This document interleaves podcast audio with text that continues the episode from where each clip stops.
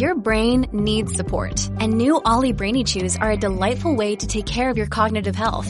Made with scientifically backed ingredients like Thai ginger, L-theanine, and caffeine, Brainy Chews support healthy brain function and help you find your focus, stay chill, or get energized. Be kind to your mind and get these nootropic chews at olly.com. That's O-L-L-Y dot com. These statements have not been evaluated by the Food and Drug Administration. This product is not intended to diagnose, treat, cure, or prevent any disease. Hello and welcome to the program UFO Warning. Today's topic James Flynn UFO encounter. Now, I found this article from UFO Evidence. Oops, and we can hang on one second here, we'll get to it. This account happened back in March of 1965. The article appears on UFOevidence.org. It's titled UFO Case in the Everglades, USA 1965. Source UFOs at Close Sight, Patrick Gross. It begins, it says, Summary A famous and well documented account supported by physical evidence. And the report on the site on the night of March 15, 1965, James W. Flynn was camping in the Everglades after training some hunting dogs. Shortly after midnight, Flynn saw a brightly lit object descending approximately a mile away. Flynn thought it was a helicopter until he looked at it through binoculars, thinking it may be some kind of a plane in trouble or some new device from Cape Kennedy. He drove his swamp buggy toward the light while it was visible through the trees. About a quarter of a mile away, he got out and headed toward the light on foot. As he neared the object, Flynn saw the craft was not a plane but a large cone shaped machine hovering a few feet above the ground. The craft was about 75 feet in diameter at the base and 25 to 30 feet high. Four rows of ports of windows were visible, with yellow light shining through them. Flynn heard a whirring like a diesel generator, which disturbed one of his dogs, who was howling in his cage and trying to get out, but could not observe but could observe no equipment or occupants. Wow. So here we have this fellow. This is back in 1965, of course, before cell phones or anything like that. He's out there in the middle of the swamp hunting with his dogs, or training his hunting dogs, rather. And he spots this strange light. He goes to investigate it. When he gets up within a couple hundred yards, he gets out of his swamp buggy, he approaches this thing, and looks up and can see that it's 75 foot long, 20 to 30 foot tall, it's a pretty good sized machine. And then it has ports or windows along the sides of it with this yellow light shining out.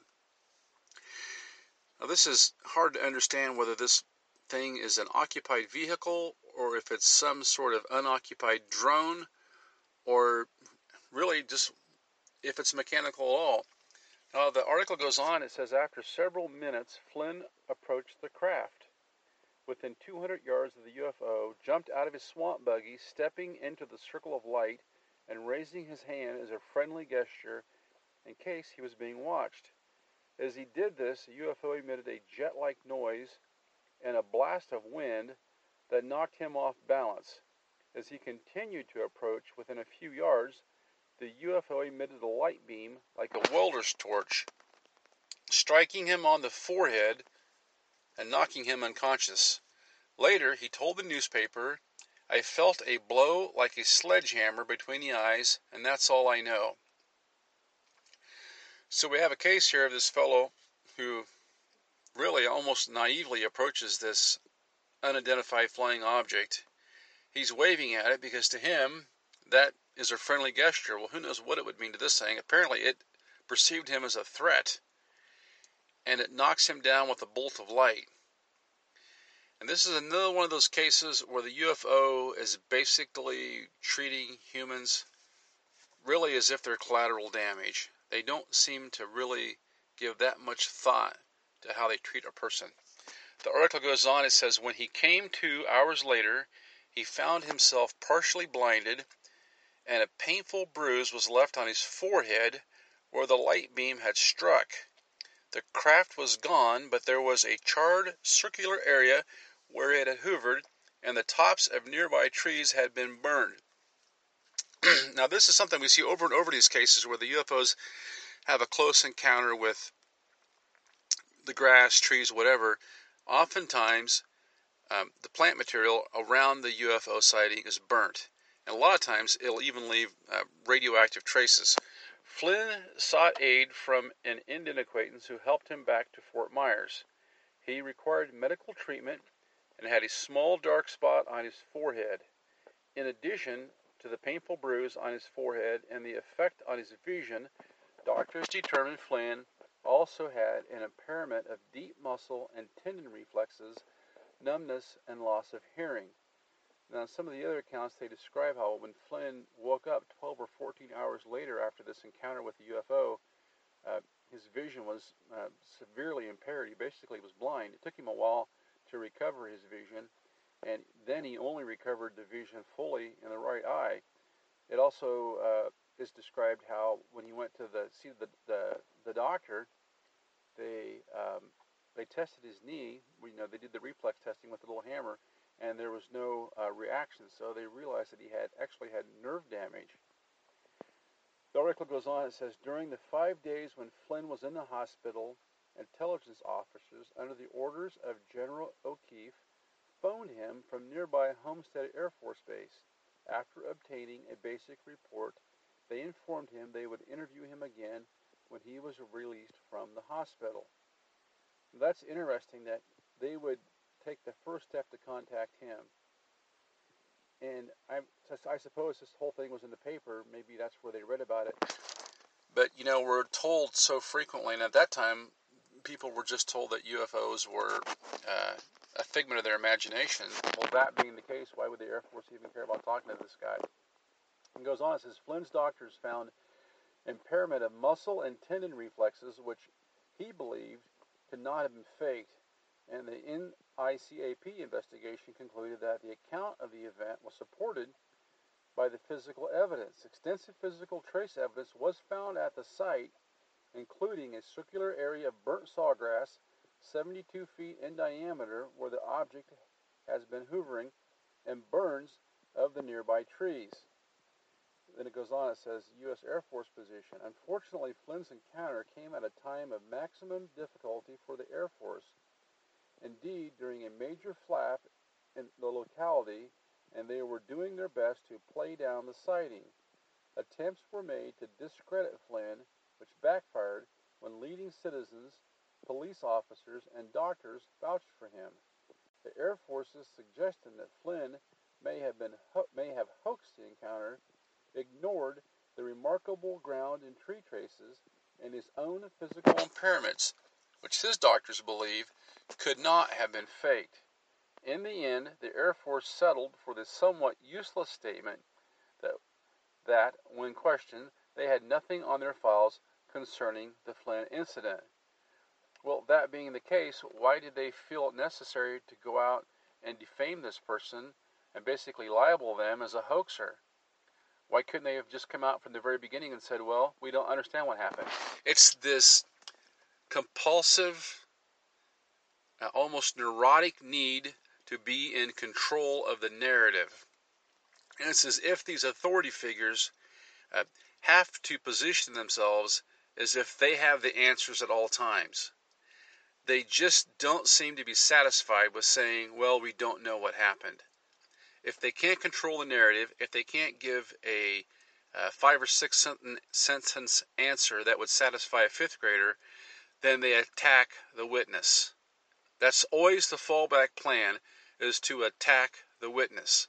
If they can't give a simple, childlike explanation that makes the thing go away, oh, it was swamp gas, Oh, it was ball lightning. Oh, it was a secret program.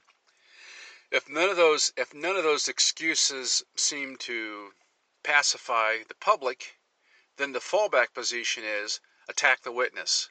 But in this case, Mr. Flynn was known in the community as a reliable witness, someone that people uh, respected, widely respected. So when the Air Force tried to attack him, it backfired.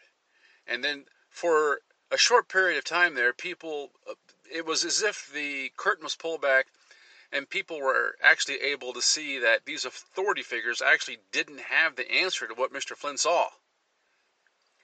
And when they couldn't come up with a satisfactory answer, uh, their first response, their very first, very first fallback plan was to attack Mr. Flynn.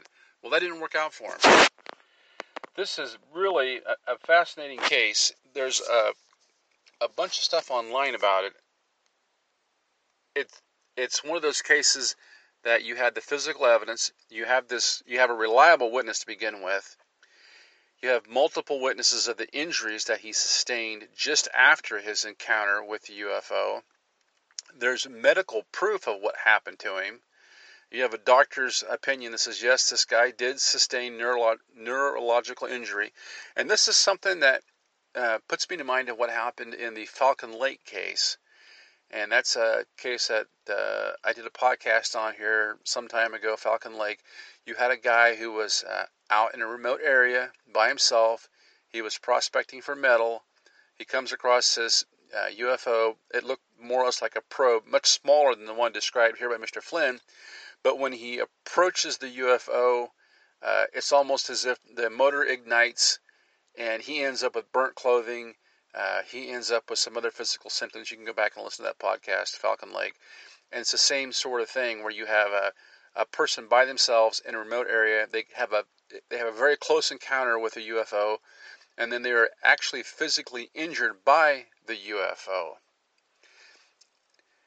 Which brings us to the to the really the reality that not all uh, close encounters with UFOs are positive. A lot of these encounters are negative. Now, some of these encounters do seem to be with intelligent entities where people are actually uh, abducted, taken on board these craft. They have all kinds of nasty experiments done to them. And then we have other encounters, like this one here we see with, with uh, Flynn or the one at Falcon Lake, where it almost looks like these uh, UFOs are possibly some sort of uh, exploratory craft, some sort of drone that are under intelligent control, but not under the control of any human like entities. It's almost as if they're here to do something, or possibly um, they're in a state of distress, like we've talked about. It seems like a lot of these craft, they end up someplace where they're they're out of place for one thing. It's almost like they're just there hanging around and they're acting in strange ways as if they're having trouble regaining control, having trouble navigating something. And it seems like maybe these people are stumbling upon these craft uh, as they are recovering, maybe from one place to another place or one dimension to another dimension.